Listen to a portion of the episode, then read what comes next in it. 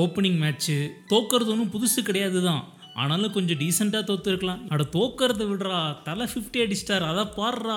பாட்டங்கூத்து பாட்டங்கூத்து நாட்டு நாட்டு நாட்டு நாட்டு நாட்டு நாட்டு. அப்படின்ட்டு தோத்தது கூட துண்டு கீழே விழுந்த மாதிரி தோலை தட்டி போட்டு போட்டுட்டு போய்கிட்டே இருக்காங்க சென்னை சூப்பர் கிங்ஸ் ஃபேன்ஸ் இன்னைக்கு நாம Chennai super kings versus Kolkata knight riders on the மேட்சோட ரிவ்யூ தான் பார்க்க போறோம். And this is a brand new podcast super six with RJ Anand இதில் வந்து பார்த்தீங்கன்னா ஸ்போர்ட்ஸ் அப்டேட்ஸ் கிரிக்கெட் அப்டேட்ஸ்லாம் வந்து கொடுக்க போகிறேன் exclusively for cricket and sports அப்படின்னே சொல்லலாம். சூப்பர் சிக்ஸ் அப்படின்னா என்னன்றதை ஃபஸ்ட்டு சொல்லிடுறேன். ஆக்சுவலாக என்னோட பாட்காஸ்ட் ரெகுலராகவே ஒரு ஆறு பேர் தான் கேட்டுக்கிட்டு இருக்காங்க. எனக்கு காட்டும். இந்த அனாலிசிஸ்லாம் காட்டும். எத்தனை பேர் கேட்டிருக்காங்கன்னு பார்த்தா ஆறு பேருன்னு காட்டும். எனக்கு அந்த ஆறுன்னு பார்த்தோன்னே ஓகே ஆறு. பரவாயில்ல அவங்க ஞாபகத்தமாக வச்சுக்கலாம் அப்படின்ட்டு. ஏன்னா அதுக்கு முன்னாடி அடேங்கப்பா வித் ஆர்ஜியானு ஒரு பாட்காஸ்ட் பண்ணிட்டு இருக்கேன் சைடில் அது எதனாலனா ஸ்கூலில் எனக்கு பட்டப்பேர் வந்து அடேங்கப்பா எந்த ஒரு விஷயத்தையும் ஓவர் எக்ஸாஜரேட் பண்ணி சொல்லுவேன் அப்படின்றனால அடேங்கப்பான்னு பேர் வச்சாங்க. ஸோ இந்த சூப்பர் சிக்ஸும் வந்து ஆறு பேர் நம்ம பாட்காஸ்ட் கேட்குறாங்க இனிஷியல் டேஸில் ஒருத்தன் ஒன்றுமே இல்லாதப்ப சப்போர்ட் பண்ணுறாங்க பார்த்தீங்களா அந்த ஆறு பேர். அந்த ஆறு பேர் வாழ்க்கையில் ரொம்ப முக்கியமான ஆளுங்க. அந்த ஆறு பேர் தான் கடைசி வரைக்கும் நம்ம கூட வருவாங்க அப்படிங்கிற அந்த ஒரு ஞாபகத்துக்காக தான் சூப்பர் சிக்ஸ் வித் ஆர்ஜே ஆனந்த்னு பேர் வச்சேன். இந்த பாட்காஸ்ட்டில் நான் ஆறு முக்கியமான பாயிண்ட்ஸ் அபவுட் த மேட்ச் பேச போகிறேன் அதுவும் இல்லைன்னா ஆறு நிமிஷத்துக்கு மட்டுமே இந்த பாட்காஸ்ட் இருக்க போதும். இதுவும் வந்து இந்த சூப்பர் சிக்ஸ் கான்செப்ட்குள்ளே அடங்கும். என்னையா ஓவரா பேசுறான தவிர பாம்ப வெளிய விட மாட்டேங்கிறானே.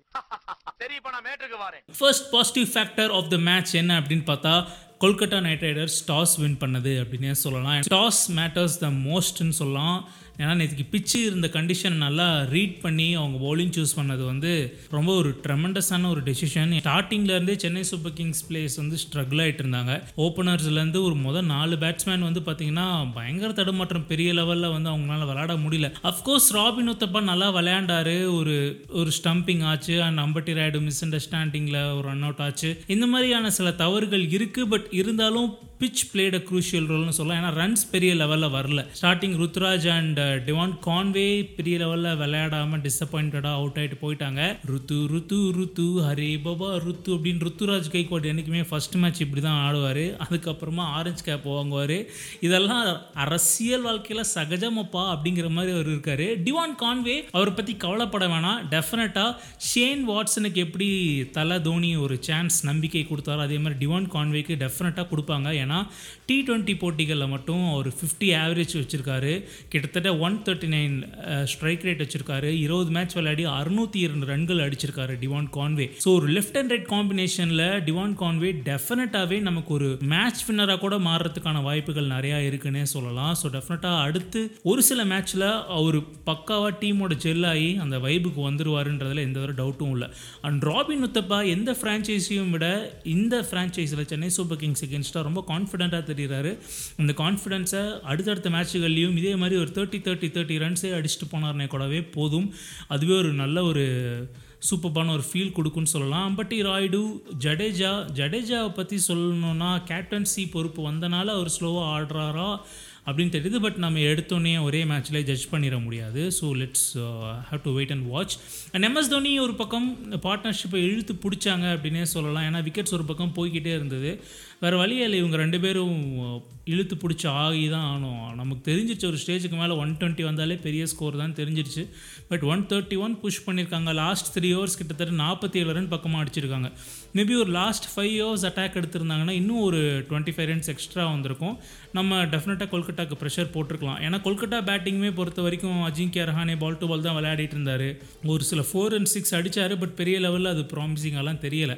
அண்ட் லேட்டர் வந்து பார்த்திங்கன்னா பார்ட்னர்ஷிப் வந்து அவங்க பில்ட் பண்ணிட்டு தான் இருந்தாங்க. ஸ்ட்ரைக் ரொட்டேட் பண்ணிட்டு இருந்தாங்க. அண்ட் அவங்களுடைய ஃபயர் பிளேயர் வெங்கடேஷ் ஐயர்கிட்டையும் பெரிய லெவலில் நேற்று ஃபயர் பார்க்க முடியல. அவர் கொஞ்சம் ஏதோ கான்ஃபிடென்ட் லெஸ்ஸாக ஃபீல் பண்ண மாதிரி இருந்தது நேற்றுக்கு மேட்ச்சில் கொல்கட்டா டீம் பொறுத்த வரைக்கும் நேற்றுக்கு அவங்களுடைய பெரிய அட்வான்டேஜ்னா அவங்கக்கிட்ட இருந்த பவுலர்ஸ் அண்ட் ஸ்பின் பயங்கரமாக அவங்களுக்கு வந்து ஒத்துழைச்சது. ஈவன் அவங்களுக்கு பேட்டிங்கில் கை கொடுத்த ஃபேக்டர் என்னென்னு பார்த்தா டியூ ஃபேக்டர் தான். அந்த டியூ ஃபேக்டர் மட்டும் இல்லாமல் இருந்திருந்தால் சென்னை சூப்பர் கிங்ஸ் டெஃபினட்டாக புல் ஆஃப் பண்ணியிருப்பாங்க. அண்ட் சிஎஸ்கேவை பொறுத்த வரைக்கும் மோயின் அலி இல்லாதது ஒரு பெரிய ட்ராபேக்காக இருந்தது. ஸ்குவாட் பேலன்ஸ் தான் இருந்தது. ஏன்னா ஸ்பின்னர்ஸ் ரெண்டுமே left armers so right arm spin ஏதாவது இருந்திருந்தாருன்னா கொஞ்சம் ஏதாவது எஃபெக்டிவாக இருந்திருக்குமோன்னு ஒரு தோணுது.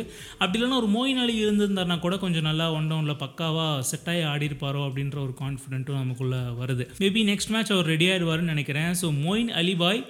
டெஃபினட்டாக சாண்ட்னரோட பொசிஷனை ரீப்ளேஸ் பண்ணி அவர் அப் த ஆர்டரே வந்து விளையாடுறதுக்கான வாய்ப்புகள் நிறையா இருக்குது அண்ட் பவுலிங்கை பொறுத்த வரைக்கும் ஆடம் மில்னே பக்காவாக போட்டார். நல்லா கன்சிட் பண்ணார்.